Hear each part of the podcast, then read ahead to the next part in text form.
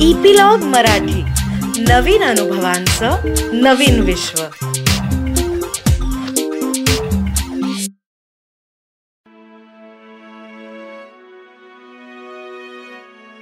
नमस्कार मंडळी मी रीमा सदाशिव अमरापूरकर.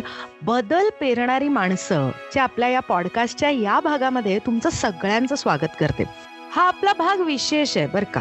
म्हणजे काय आहे की आजपर्यंत जी जी बदल पेरणारी माणसं आपण बोलवलेली होती आपल्या कार्यक्रमात त्यांचं ॲव्हरेज वयोगट जर आपण पाहिलं तर चाळीस ते साठ वगैरे असं होतं साधारण हा. पण आता आज जी आपली पाहुणी आहे ना ती अवघी अठ्ठावीस वर्षांची आहे. आणि ती म्हणजे आपली पुढची पिढी कशी असावी असा जर आपण विचार केला आपल्या पुढच्या पिढीने कसा विचार करावा असा जर आपण विचार केला तर जशी असली पाहिजे तशीच ही आहे. मी अर्थातच बोलते आहे Pooja Apte Badamikar हिच्याबद्दल. Hi Pooja welcome to the show. Thank you thank you so much for inviting me hi तर पूजा आता आपले सगळे जे श्रोते आहेत ना ते सगळे असा विचार करत असतील की ही नेमकी कोण मुलगी आहे? की रीमानी सांगितलंय की she represents our future generation असं. तर तर तू सांग ना हु इज पूजा आपटे? तिचं बालपण आणि शिक्षण आणि हे सगळं कसं होतं? याच्यापासूनच सुरू करूयात म्हणजे लोकांना सगळी क्लिअर कट आयडिया येईल येस येस येस सो मी पुण्याची आहे. मी लहान हम्म. म्हणजे ब्रॉटअप इन पुणे त्याच्यानंतर मी इंजिनिअरिंग केलं इलेक्ट्रॉनिक्स अँड टेलिकम्युनिकेशनमध्ये पुणे युनिव्हर्सिटीतून त्याच्यानंतर मी कॅपजेमिनी आय टी इंडस्ट्रीमध्ये जॉब केला. आणि तो. जॉब करता करताच मी पोस्ट ग्रॅज्युएशन केलं रिन्युएबल एनर्जीमध्ये येस Okay. ते मी केलं. हे झालं तुझं शिक्षण. ओके हे झालं तुझं शिक्षण. ओके पण तुझं बालपण नेमकं कसं होतं ते सांग ना आम्हाला. म्हणजे सगळ्या लोकांना जरा आयडिया येईल. येस येस येस नक्कीच. सो पुण्यात अतिशय शनिवार पेठेत माझी शाळा होती अ, अहिल्यादेवी हायस्कूल सो पुण्यातल्या लोकांना माहिती असेल. सो गाणं गाण म्हणजे नाटक त्याच्यानंतर डान्स आणि अभ्यास असं सगळं तिकडे मी भरपूर करून घेतलं. कॉलेजमध्ये पण पुरुषोत्तम फिरोदिया सगळं करत होतो. सो. अभ्यास आणि अदर ऍक्टिव्हिटीज असं दोन्ही मिक्स अँड मॅच माझं होतं सगळं लहानपणी.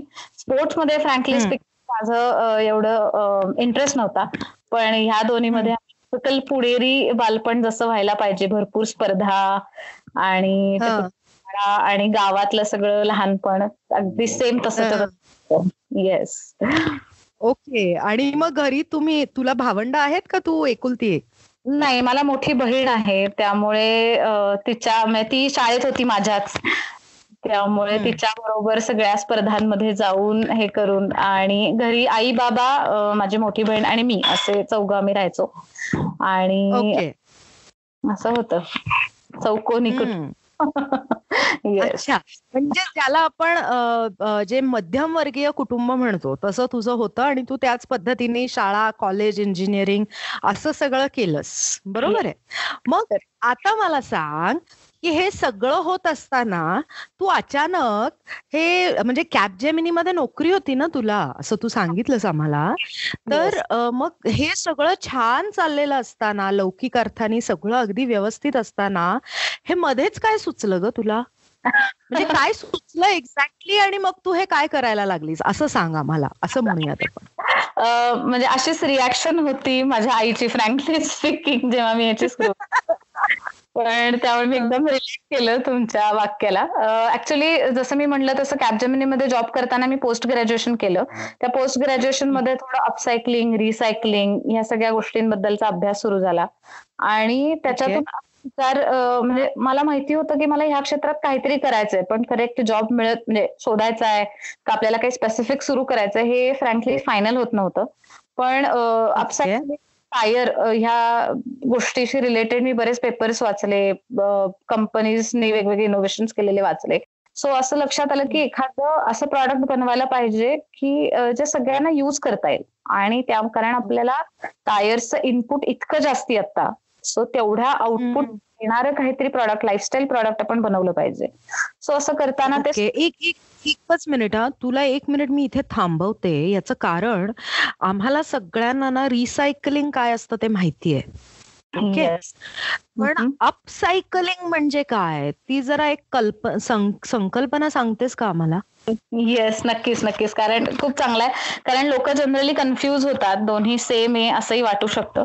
तर जनरली अपसायकलिंग म्हणजे काय? तर कुठलीही गोष्ट जेव्हा स्क्रॅप करतो आपण किंवा स्क्रॅपमध्ये असते तेव्हा ती घेऊन त्याच्यात काही बदल करून त्याची एक सेलेबल प्रॉडक्ट बनवणं. म्हणजे ज्याच्यात ज्याची व्हॅल्यू येऊ शकते. ज्याच्यातून पैसा मिळू शकतो. अशी सेलेबल प्रॉडक्ट बनवणं upcycling it can be useful only म्हणजे आपण स्वतःसाठी जे करतो त्यालाही अपसायकलिंगच म्हणतात की आपल्याच घरचे टायर वापरून मी माझ्याच घरासाठी चेअर केली तर तेही अपसायकलिंग आहे.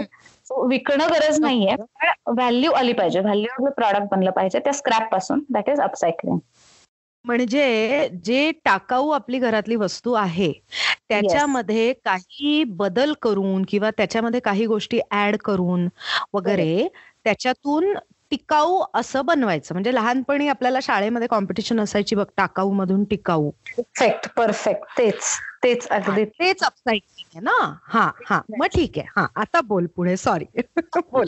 येस येस सो ती कन्सेप्ट वाचल्यानंतर असं लक्षात आलं लाईफस्टाईल प्रॉडक्ट आपण असं बनवू शकतो. म्हणजे विचार करायला हवा की ते बनेल. आणि त्याचा रिसर्च करता करता लक्षात आलं की आफ्रिकन लोकांमध्ये असे टायरपासून बनवलेले फुटवेअर वापरण्याची पद्धत आहे फार पूर्वीच्या काळापासून. ऍक्च्युली इंडियामध्ये सुद्धा पूर्वीपासून. टायर ही खूप जुनी कन्सेप्ट आहे. म्हणजे आपल्या आई वडिलांच्या काळापासून शूजला खाली एरोप्लेन टायरचे म्हणजे स्ट्रॅप्स लावून घ्यायचे. बसून घ्यायचे.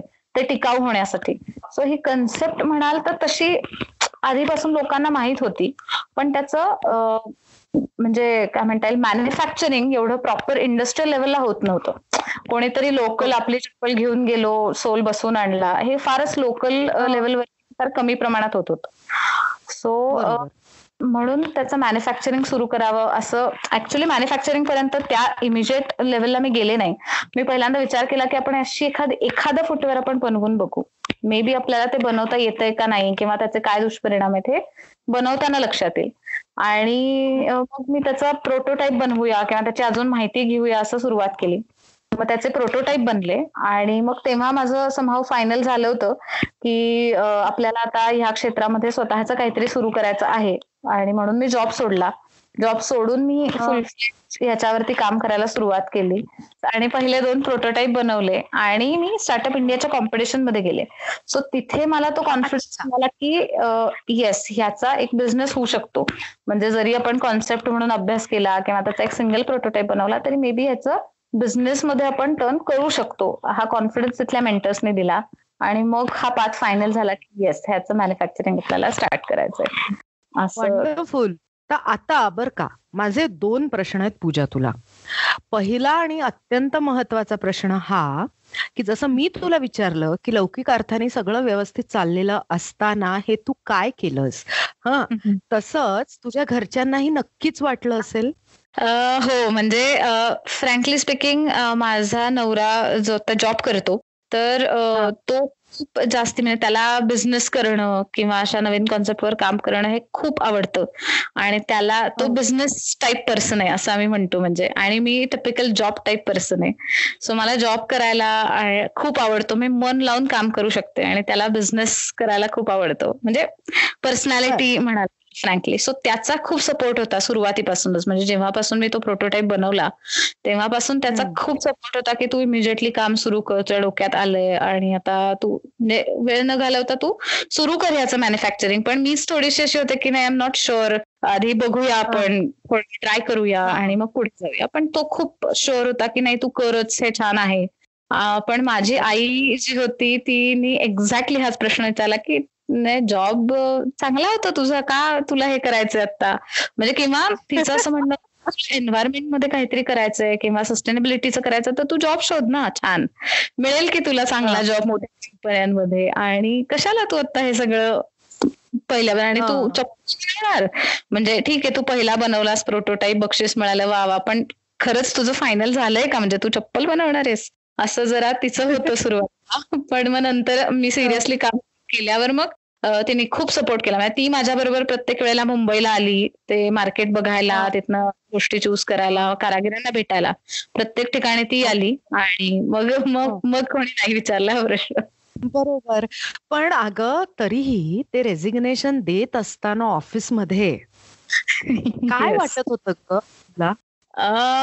त्यावेळेला एकच विचार होता मनात की आता माझं पॅकेज जे आहे ते चार वर्ष झाल्यावरती जेवढं बेसिक असतं तेवढंच आहे.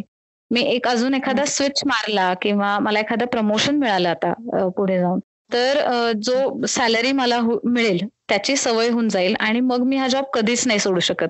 कारण मी अतिशय खुश होते माझ्या जॉब जॉबमध्ये इन द सेन्स कसं माझी टीम खूप छान होती. म्हणजे मला असं कधीच वाटलं नाही की कधी एकदा मी हा जॉब सोडतीये आणि मला काहीतरी वेगळंच करायचंय मी काहीतरी शोधणार आहे असं मला कधीच नाही वाटलं. मला तिकडे म्हणजे तिथे पण पॅट ऑन द बॅक वगैरे असे अवॉर्ड असायचे छोटे आमच्या कंपन्यांमध्ये. सो तिथे मला अवॉर्ड मिळाले होते आणि छान चाललं होतं म्हणजे सगळं खूप आयडियल होतं.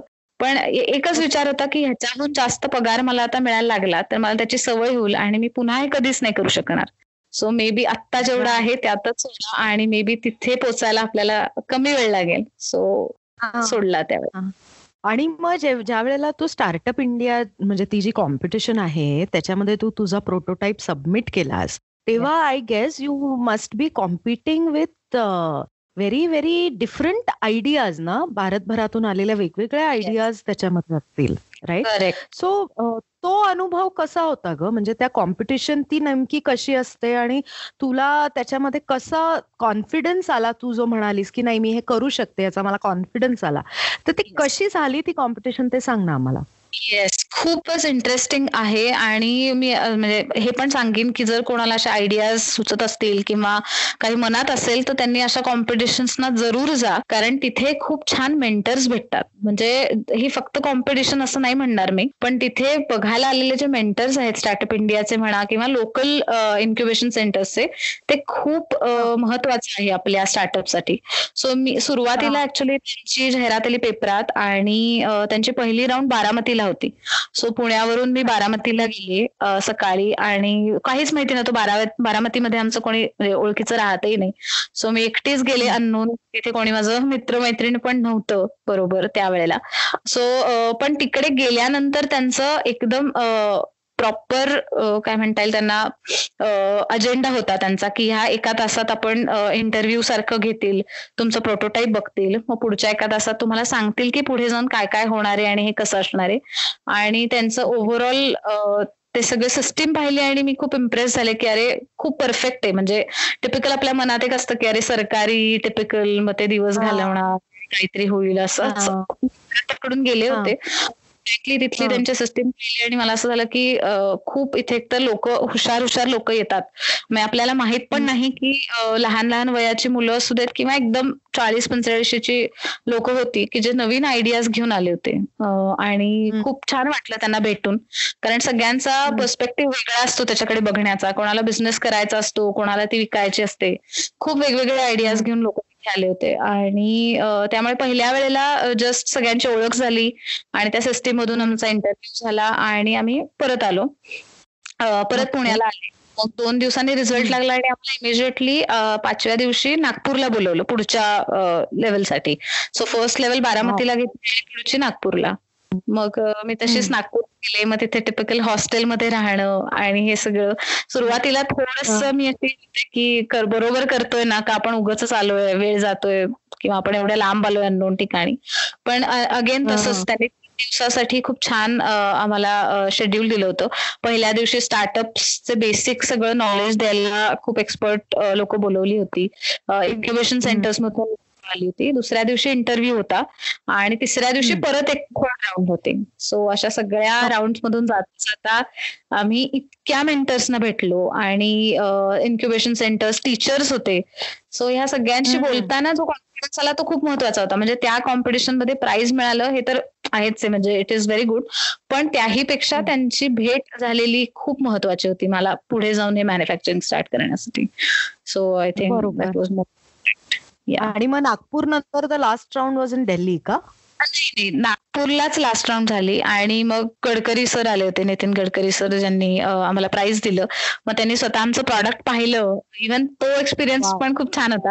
कारण लिटरली म्हणजे आपण एक्सप्लेन करत असतो. आता एक प्रॉडक्ट जर एका नॉर्मली कोणाला विकत जरी घ्यायचं असेल तरी आपण इतकं सारं एक्सप्लेन करतो की हे असं आहे तसं आहे हे केलंय ते केलंय. पण within thirty two forty second त्यांनी ते प्रॉडक्ट पाहिलं आणि त्यांची जी रिॲक्शन होती त्याच्यामुळे इतकं छान वाटलं की अरे वा वेगळं काहीतरी करून टाक मॅन्युफॅक्चरिंग ह्याचं. असं त्यांनी एकच वाक्य म्हणले ते मला. पण छान वाटलं मला. एक्सपिरियन्स खूप छान वाटला. आणि मग ते प्राइज मिळालं तिथेच इमिजिएटली त्यांनी प्राइज डिस्ट्रीब्युशन केलं. नितीन गडकरी सरांच्या हस्ते आणि मग झालं म्हणजे तिथेच ते स्पर्धा संपली. ग्रेट ग्रेट ग्रेट मग स्पर्धा संपली. म्हणजे तुला अलॉंग विथ द सोसायटी तुला गव्हर्नमेंटची पण थाप पाठीवर मिळाली. पण खरी लढाई तर त्याच्यानंतर सुरू झाली असेल ना ग? करेक्ट करेक्ट करेक्ट खूप करेक्ट माझी बॅकग्राऊंड जी होती ना ती पूर्ण इंजिनिअरिंगची आणि त्याच्यानंतर पोस्ट ग्रॅज्युएशन केलं तर रिन्युएबल एनर्जीमध्ये त्यामुळे हो. मला टायर्स बद्दलचा काहीच अंदाज नव्हता. त्यामुळे म्हणजे टायर्सचं ऍट्रिब्यूट्स म्हणा किंवा केमिकल रिॲक्शन्स हे सगळं मी मला माहिती होतं. पण फुटवेअरमध्ये ते टायर कसं वापरणार आहे किंवा ते कुठल्या कुठल्या जागी वापरायला हवं त्याला कुशनिंग कसं देणार किंवा फॉर्मा म्हणजे काय डाय कटिंग कसं होतं? इथपासून सुरुवात होती आणि आमच्या अख्ख्या ह्याच्यामध्ये कोणीच मॅन्युफॅक्चरिंग इंडस्ट्रीत सुद्धा नाहीये. म्हणजे नातेवाईकांमध्ये म्हणा किंवा फॅमिली फ्रेंड्समध्ये सो मॅन्युफॅक्चरिंग इंडस्ट्री आधी वेगळी आणि त्यातून फुटवेअर इंडस्ट्री अजून वेगळी. सो हे सगळं करता करता साधारण दोन ते तीन महिने गेले आर एन डी करताना. आणि एप्रिलमध्ये माझं पहिलं सेलेबल प्रॉडक्ट आलं. आणि मग मुंबईला जाऊन त्याचे वेगवेगळे टेस्टिंग असं नाही म्हणणार मी लॅब टेस्टिंग पण स्टील म्हणजे जे एक्सपर्ट असतात तिकडे फुटवेअर इंडस्ट्रीतले सो त्यांच्याशी जाऊन बोलले आणि मग ते सेलेबल प्रॉडक्ट विकायला सुरुवात केली. वाव! पण आपण ना एक जरा अजून थोडं आधी येऊयात की तू अपसायकलिंग ऑफ टायर हा हेच तर तू ठरवलंस. आता टायरचं हे असा प्रकार आहे की त्याच्यातून आपण काहीही तयार करू शकतो अपसायकल करून if I am not mistaken बरोबर. पण मग तू फुटवेअरच का ठरवलंस? येस ऍक्च्युली कसं झालं मी सुरुवातीला म्हणजे टाईल्स टू टायर्स म्हणजे I mean tiles from tyres असा अभ्यास करायला सुरुवात केली. सो ज्याच्यामध्ये अशाच वेस्ट टायर्सचा म्हणजे भुगा करतात आणि त्याचं टाईल्स बनवतात. जी बरेच ठिकाणी आपल्याला आता बघायला मिळेल. मॅन्युफॅक्चरिंग कंपनीज आहेत मोठ्या मोठ्या जे हे करतात. पण त्याच्यामध्ये असं लक्षात आलं की खूप मोठी इन्व्हेस्टमेंट लागणार आहे. आणि शिवाय त्याच्यामध्ये केमिकल नॉलेज जरा जास्त एक्सपेक्टेड होतं. आणि मी ऍक्च्युअल जाऊन प्लांट्स पाहिले ते मॅन्युफॅक्चरिंग करणारे. सो त्याच वेळेला मनात कुठेतरी होतं की एवढी मोठी इन्व्हेस्टमेंट करून जे एक्झिस्टिंग प्रॉडक्ट आहे त्याला अजून एक कॉम्पिटिशन क्रिएट करण्यात म्हणजे समहाव पॉइंट नाहीये. ठीक आहे हे चांगली गोष्ट आहे. Type creation is very good पण पुन्हा एकदा तेच करतोय आपण. काही नवीन नाही देऊ शकत आहे. कारण इंडस्ट्रीमध्ये ते आहे. सो असा विचार करताना एखादं लाईफस्टाईल प्रॉडक्ट पाहिजे जे डे इन डे आउट आपण सगळे वापरू शकतो. पण त्याचा हँड टच नाही झाला पाहिजे किंवा त्याचा फेस टच नाही झाला पाहिजे कारण ते स्क्रॅप टायर आहे. त्यातून कार्बन रिलीज होऊ शकतो. सो हे सगळं विचार करताना ते आफ्रिकन व्हिडिओज पाहिले आणि मनात आलं की फुटवेअर हे बेस्ट प्रॉडक्ट आहे टायर यूज करण्यासाठी. कारण आपण जे टायर्स वापरतो ते खूप हाय क्वालिटी पीबीआर मटेरियल असतं रबरचं. आणि त्याच्यामुळे फुटवेअरची ड्युरेबिलिटी वाढते. सो आय थिंक तिथे मी फायनल केलं की येस जर ह्या प्रॉडक्टलाही त्याची हेल्प होत असेल तर it is the best way to use it आणि म्हणून फुट असं फायनलाइज केलं. Okay okay. आणि मग तू आर एन डी केलंस मॅन्युफॅक्चरिंग सेक्टरचं पूर्ण. करेक्ट करेक्ट टोटली आणि मग कसं? म्हणजे कारण अगं आपण जे मध्यमवर्गीय लोक असतो आपल्याला एक तर मॅन्युफॅक्चरिंगचं जसं तू म्हणालीस की तसा काही एक्सपिरियन्स नसतो राईट फार फार तर काय आपल्या ओळखीचं एखादी व्यक्ती ट्रेडिंगमध्ये असते किंवा असं असतं. पण तू हे मॅन्युफॅक्चरिंग केलंस त्याच्यासाठी ह्यूज इन्व्हेस्टमेंट लागली असेल लेबर लागलं असेल ह्या सगळ्याचं गणित कसं काय बसवलंस ग? सुरुवातीला ऍक्च्युली इन्व्हेस्टमेंट खरं सांगायची झाली ना तर स्पेशली फुटवेअर इंडस्ट्रीमध्ये आपल्या इथे एवढं छान स्किल असलेली माणसं अवेलेबल आहेत की फार इन्व्हेस्टमेंट नाही करावी लागत. खूप मोठी मशिनरी नाही घ्यावी लागत. कारण त्याच्यामध्ये दुसरा थॉट असा होता की मी हे जे सगळं प्रोडक्शन करते हे आता आपल्याला म्हणजे रस्त्याच्या कोपऱ्यात बसलेले जे कारागीर बघायला मिळतात की जे आपल्या छत्र्या बॅग्स दुरुस्त करतात मी त्यांच्याकडून बनवून घेते. सो सुरुवातही मी तशीच हो. केली. जे पहिले दोन प्रोटोटाईप बनवले ते मी असेच आमच्या लिटरली म्हणजे कोथरूड एरियामध्ये बसणारे जे आहेत कॉबलर्स कारागीर सो त्यांच्याकडे गेले आणि त्यांना म्हणलं की हे मटेरियल आहे. हे मी मिळवलंय कुठून तरी आता आपल्याला ह्याची चप्पल बनवायची आणि मी त्यांच्याबरोबर बसून होते तीन तास. त्यांच्या शेजारी. आणि आम्ही दोघांनी आता इथे हे टाकून बघा ह्याला हे चिकटवून बघा. असं करत करत ते प्रोटोटाईप बनवले होते. सो हे फायनल ह्याच लोकांकडून बनवायचंय. कारण पुन्हा एकदा मशीन मेड फुटवेअर बनवून मला म्हणजे ह्यांच्याकडे जे स्किल अवेलेबल आहे ते आपण घालवतो आणि त्याचीच मशिनरी बनवतो आणि आपली कॉस्ट पण वाढवतो. अनलेस खूप आपण बल्क नाही करणार तोपर्यंत. सो मला जे पहिलं प्राइज मिळालं त्याला fifty thousand rupees cash prize होतं. म्हणजे स्टार्टअप इंडियाकडून जे बक्षीस मिळालं अपकमिंग वुमन एंटरप्रिनर त्याला fifty thousand rupees cash price होतं. ते मी टोटल इन्व्हेस्ट केलं आर एन डी मध्ये. पण मला नॉर्मल याच्यापेक्षा जास्त इन्व्हेस्ट करावी लागले सुरुवातीलाच. कारण सगळंच मटेरियल ट्रायल अँड एरर बेसिसवर आणत होते की हे करून बघू हे जास्त बेटर वाटते का ते जास्त बेटर वाटते सो दोन्ही करा. असं करत करत त्याच्यानंतर ह्या कारागिराचं फिनिशिंग बेटर आहे का? त्या कारण कोणीच एक्झिस्टिंग म्हणजे बल्कमध्ये चप्पल बनवणाराच तो माणूस आहे असं नव्हतं. तो चप्पल बनवणारा पण त्याला त्या इंडस्ट्रीचं तेवढं माहीत नव्हतं की ह्याला हे बसेल का नाही बसणार. सो आम्ही ट्रायल अँड एरर वरती ते सुरुवात केली. आणि अजूनही ते आमच्याबरोबर काम करतात दोघं. ज्यांच्याबरोबर मी पहिले दोन प्रोटोटाईप बनवले. So I think yes so असं करत करत because India is a labour intense म्हणजे आपल्याकडे लेबर मुबलक अवेलेबल आहे. तर लेबर इंटेन्सिव्हच काहीतरी करावं ही इतकी चांगली कल्पना आहे ना की म्हणजे मला आवडलेलं आहे तुझं. मला हे विचारायचंय तुला अजून की मग आता तुझ्याकडे किती कारागीर काम करतात ग? आता सहा लोक आहेत. ते सगळे कॉन्ट्रॅक्ट बेसिसवर काम करतात. सो त्यांनी त्यांचं काम पण करायला म्हणजे ते तिथेच बसतात रस्त्यावर. सो त्यांचं रोजचं जे डेली रुटीन आहे ते चालूच आहे. म्हणजे शिवणं बॅग शिवणं छत्र्या शिवणं किंवा काय चेन दुरुस्त करणं हे सगळं त्यांचं चालू आहे. शिवाय ते माझं काम करतात. असं नाही झालेलं की कोणी त्यांची जागा सोडली किंवा जॉब सोडून माझ्याकडे आले सो सुरुवातीपासून हे कॉन्ट्रॅक्ट बेसिसवरती छान चालू आहे. कारण जे काही कारागीर आहेत त्यांच्यापर्यंत मी मटेरियल पोचवते आणि ते मला बनवून देतात. असं आहे. म्हणजे तू त्यांना डोर स्टेप काम पोचवते असं म्हणून येस येस येस छान. मग आता तू डिझायनिंग पण फुटवेअरचं तूच करतेस का? मी करत होते. म्हणजे सुरुवातीपासून मी मीच बघाय ऍक्च्युली फुटवेअरचं कसं आहे थोडंफार आपण पाहिलेलं असतं ऑलरेडी की नेटवर म्हणा किंवा दुकानांमध्ये आपल्याला थोडीफार आयडिया असते की हे फुटवेअर कसं बनवू शकतो. पण आता सहा महिन्यापासून आमच्याकडे एक प्रॉपर म्हणजे आर्ट्स मधून पास आउट झालेली डिझायनर आहे माझी फ्रेंड आहे. ज्याने जॉईन केले सो आता ती फुटवेअर डिझाईन करते आमच्यासाठी.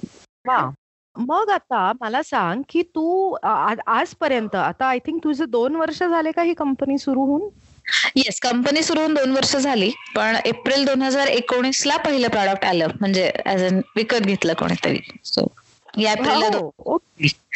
एक्सपिरियन्स कसा होता? पहिला प्रॉडक्ट विकलं जाणं आपलं. हो खूप म्हणजे इमॅजिनच नाही करू शकत की इतकं छान वाटतं. म्हणजे नंतर इतकी सगळी प्रॉडक्ट विकली पण पहिलं प्रॉडक्ट विकलेल्याचं महत्त्व ते तसंच असतं.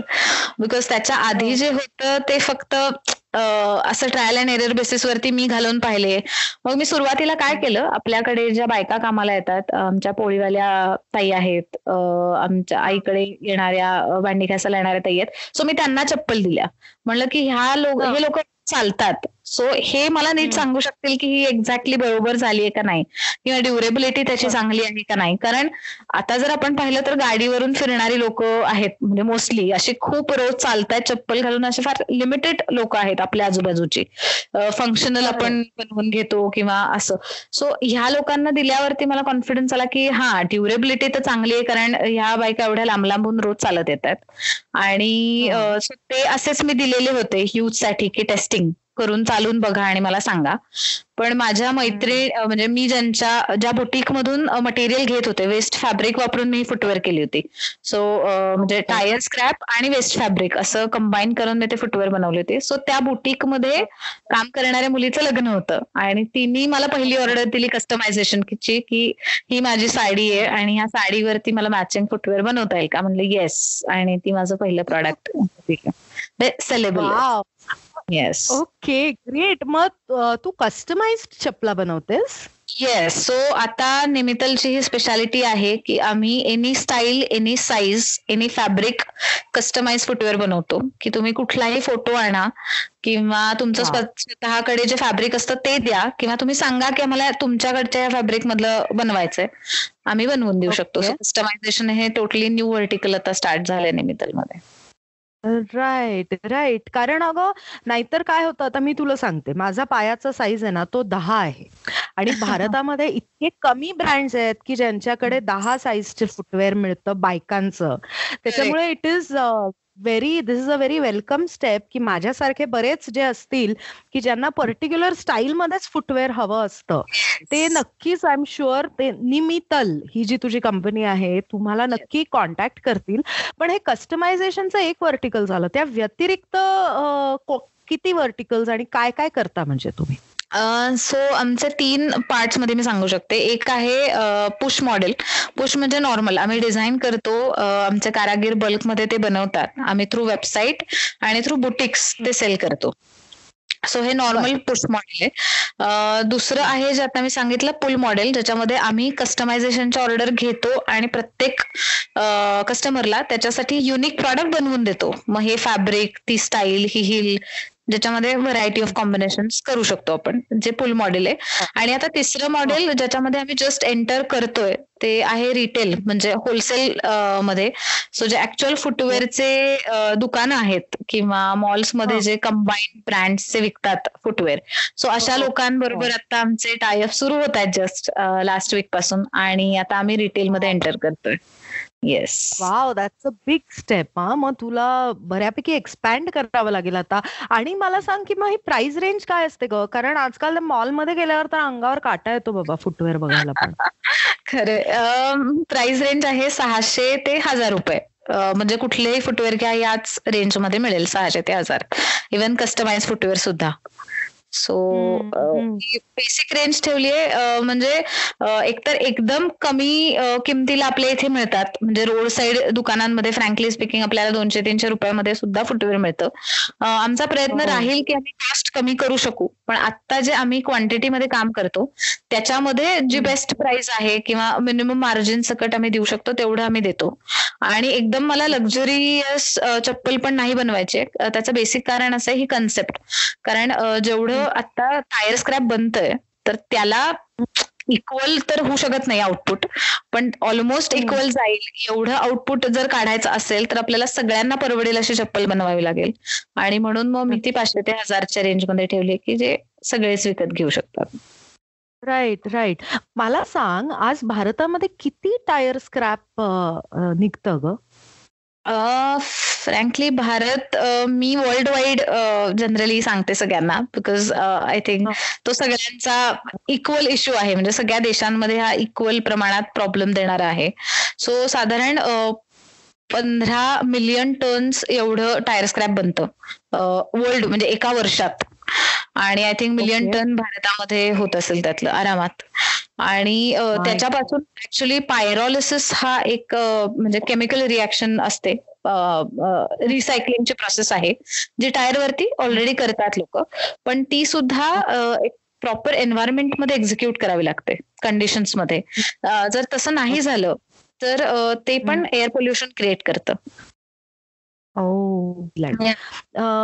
पूजा तू आता बोलता बोलता तुझं जे ध्येय आहे ते आम्हाला सांगितलंस. की जेवढं स्क्रॅप टायर निघतं तेवढं सगळं तर शक्य नाही पण निदान ऑलमोस्ट ऑल इतकं तरी तुला ते एवढं मॅन्युफॅक्चरिंग करायचं आहे. मग आता हो. काय दिसतंय तुला इथून पुढे?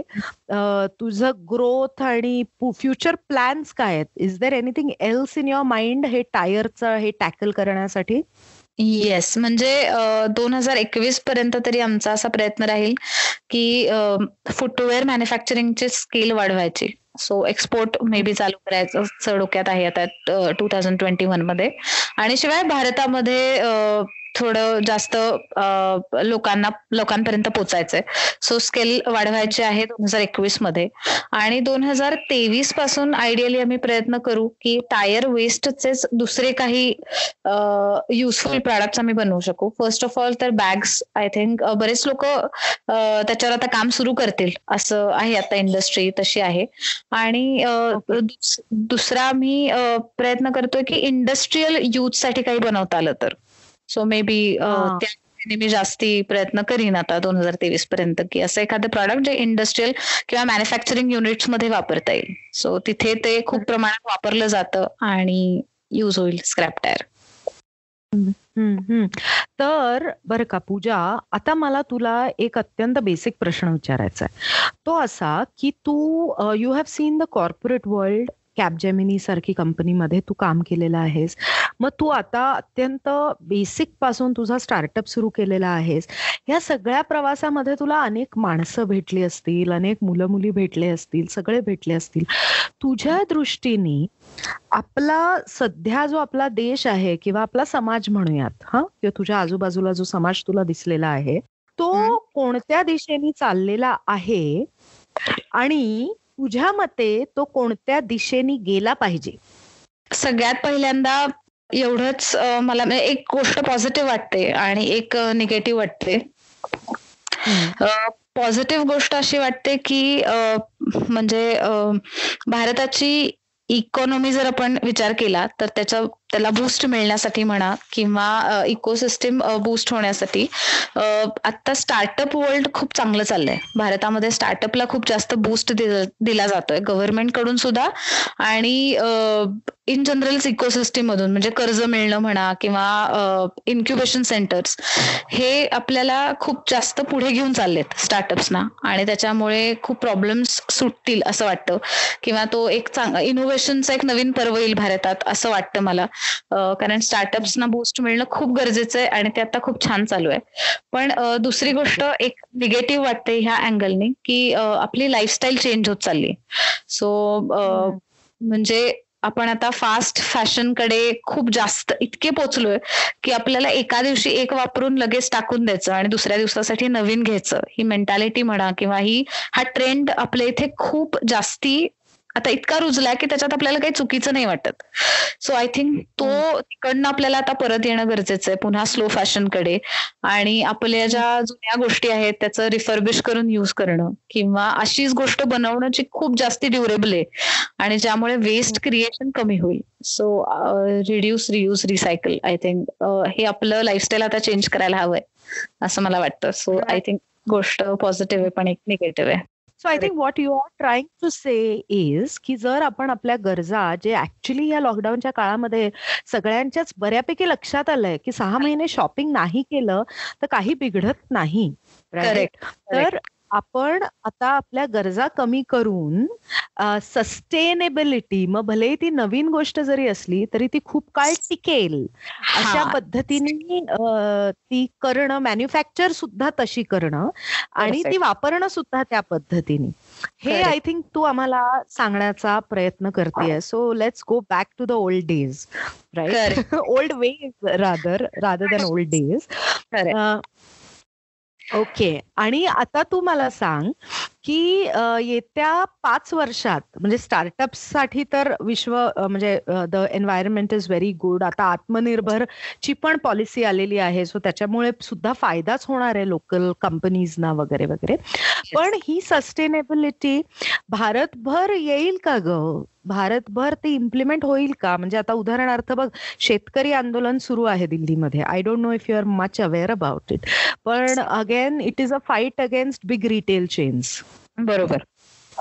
हा? तर तुझं याबद्दल काय मत आहे? कारण तू हळूहळू आता तू पण मेगा स्केल मॅन्युफॅक्चरिंगमध्ये घुसणार आहेस. सो तुझं या बाबतीतलं काय मत आहे? लोकल वर्सेस हे. म्हणजे बाहेरून इम्पोर्ट होणाऱ्या गोष्टींबद्दल म्हणताय का? आपल्याच इथे लोकल आपल्याच इथे लोकल वर्सेस कॉर्पोरेट असं जे आता एक वातावरण साधारण दिल्लीमध्ये सध्या सुरू आहे त्याच्याबद्दल तुझं काय मत आय थिंक फेअर रिटर्न्स नी जर आपण काम केलं म्हणजे एकच एथिक पाळायला पाहिजे आपली कुठलीही इंडस्ट्री असू दे. मे बी ते बोलणं सोपं आहे करणं अवघड आहे. आय एम नॉट अवेअर म्हणजे मी माझ्या लेवलला आता खूप प्रयत्न करते की प्रत्येकाला फेअर रिटर्न मिळावा. सो जरी माझा ब्रँड नेम आहे नेमितल आणि इथे काम करणारे आहेत दोघे जणी आणि आहेत कारागीर तर ह्या सगळ्यांना त्यांचा त्यांचा वाटा ऑलमोस्ट इक्वल मिळाला पाहिजे. सो एवढं जरी आपण करू शकलो प्रत्येक चेन मध्ये मग आता आता आमची चेन छोटी आहे पण कदाचित ती उद्या मोठी होत जाईल. डिस्ट्रीब्युटर रिटेलर होलसेलर आणि ऍट दी एंड काय होत राहणार आहे की कारागिरांचा वाटा कमी कमी होत राहणार आहे आणि मधल्यांचा वाटा वाढत वाढत जाणार आहे. कारण सेलिंग कॉस्ट ही परमनंट आहे. ग्राहक एका ठराविक रेंज मधल्याच गोष्टी विकत घेऊ शकणार. आहे सो ऍट दी एंड पुन्हा तेच होत जाणार की कारागिरांचा वाटा कमी कमी होत जाणार आणि मधल्यांचा वाटा वाढत जाणार. सो आपण फेअर रिटर्न जेवढं टिकवू शकतो या चेनमध्ये तेवढं आय थिंक बेटर आहे आपल्यासाठी लोकल बिझनेस पुढे जाण्यासाठी असं मला वाटतं. सो आय थिंक वेबसाईट सुरू करणं किंवा ई कॉमर्स नि पुढे जाणं आय थिंक एक उपाय होऊ शकतो छोट्या लेवलवरती मे बी म्हणजे प्रत्येक गोष्टीवरती हा उपाय नाही ऑब्व्हियसली पण छोट्या लेवलवरती हे जर गोष्टी करू शकलो आपण तर आपोआपच सगळ्यांना फेअर रिटर्न्स मिळतील. सो आय थिंक हा पर्याय मला तरी आता सुचतोय. कारण शेवटी कारागिरांना जर आपण त्यांच्या म्हणजे त्यांच्या कामाचा बरोबर रिटर्न नाही देऊ शकलो तर शेती म्हणा किंवा लोकल जॉब्स म्हणा त्याचा एंड एकाच ठिकाणी जातो पुन्हा एकदा. सो ते खरंच आहे. करेक्ट आणि मग ऍज कन्झ्युमर्स आमची काय जबाबदारी राहील ग या सगळ्यामध्ये? सध्या तरी म्हणजे कन्झ्युमर ह्या चेन मध्ये आय डोंट थिंक सो की आता तुम्ही इमिजिएटली कन्झ्युमर काही इनपुट देऊ शकेल. कन्झ्युमर आता एकाच गोष्टीसाठी इनपुट देऊ शकतो. ते असं मला जेन्युअनली वाटतं की कुठलीही वस्तू विकत घेताना ती कुठल्या सायकल मधून आली आहे आणि ती कशाची बनली आहे. या दोन गोष्टींबद्दल आपण थोडासा विचार करू शकलो ना प्रत्येक गोष्ट विकत घेताना किती छोटी किंवा किती मोठी तर याच्यामध्ये बरेच चेंजेस होऊ शकतील. जसं की आता इथे म्हणजे आता आपला विषय चालला होता शेतीचा म्हणून की बाजार लागतो आठवडे बाजार. सो डायरेक्ट शेतमाल आपल्यापर्यंत येऊ शकतो. जर तुम्हाला माहितीये की हे तिथे करगडतंय तर बाकीच्यांपेक्षा आपण तिथे जाऊन आपलं कंझ्युमर म्हणून आपली बूस्ट देणं त्यांना हे जास्त गरजेचं आहे. आणि सेकंडली जेव्हा तुम्ही एखादं काय म्हणतात कपडे घ्याल किंवा फुटवेअर घ्याल किंवा दागिने घ्याल तर त्यावेळेला ट्रेंड्स किंवा फॅशन हे इम्पॉर्टंट आहेच नो डाऊट म्हणजे त्याच्याशिवाय तर आपण काहीच नाही करू शकणार त्याच्यावर ही इंडस्ट्री चालू आहे. पण त्याच्या व्यतिरिक्त ही वस्तू कशाची बनली आहे आणि ह्यातनं कोणाकोणाला पैसे गेलेत ही वस्तू बनवताना? याचा एक थोडासा विचार जर आपण करू शकलो तर आय थिंक बऱ्याचशा गोष्टी बदलतील. ऍज अ कन्झ्युमर आपण थोडस कॉन्शियस असलं पाहिजे की ही वस्तू कशाची बनली आहे विकत घेताना. डेफिनेटली डेफिनेटली तर आपण सगळ्यांनी आता ऐकलं की पूजानी आपल्याला तिचा प्रवास तर सांगितलाच. पण त्याचबरोबर तिने आपल्याला बरेचसे टेकअवेज दिलेत बरं का. सगळ्यात पहिला टेकअवे म्हणजे की जे आपल्याकडे आहे ते जास्तीत जास्त काळ आपण टिकवलं पाहिजे. किंवा घेताना एखादी वस्तू ती अशी घेतली पाहिजे की जी जास्तीत जास्त काळ टिकेल. आणि त्याच्यासाठी ती वस्तू कशाची बनली आहे? Whether it is upcycled or not ती कोणत्या सायकल मधून आली आहे? हे सगळं बघणं आपल्याला अत्यंत आवश्यक आहे. आणि दुसरं ही अठ्ठावीस वर्षांची मुलगी आपल्या सगळ्यांना सांगतेय की जे आपले आजी आजोबा जे आता शंभरीच्या पुढचे असतील ते आपल्याला सांगत होते की जे काही विकत घ्याल ते नीट वापरा त्यात ते जास्त टिकेल असं बघा. तर life comes a full circle जसं म्हणतात ना तसं आता आपलं झालेलं आहे.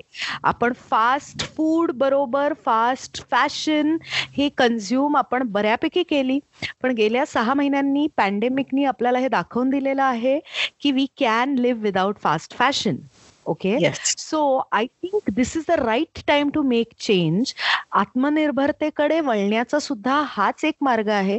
आपल्याला जर आपला देश पुढे न्यायचा असेल तर जे लोकली मॅन्युफॅक्चर होतं आहे ते आपण घेतलं पाहिजे. कारण आपला देश एवढा मोठा आहे एवढे मोठे कन्झ्युमर्स आहेत एवढं मार्केट जगामध्ये दुसरीकडे कुठे नाहीये. तर आपणच आपले जे मॅन्युफॅक्चरर्स आहेत आपले जे शेतकरी आहेत आपले जे कारागीर आहेत त्यांना काम देणं त्यांना जगवणं ही आज आपली जबाबदारी आहे. सो आपण मोठमोठ्या ब्रँड्सच्या मागे न धावता जरा वळूयात जरा थांबूयात श्वास घेऊयात आणि जरा वळून बघूयात की आपल्याकडे काय काय आहे जो आपला ठेवा आहे जे ऑर्गॅनिकली आपलं आहे. Okay so I that is the first step that Pooja has taken आणि hats off to you Pooja for taking this step की तू ठरवलंस की बॉस माझ्या देशासमोरचा हा प्रॉब्लेम आहे मला काहीतरी सोल्युशन याच्यावर काढलं पाहिजे.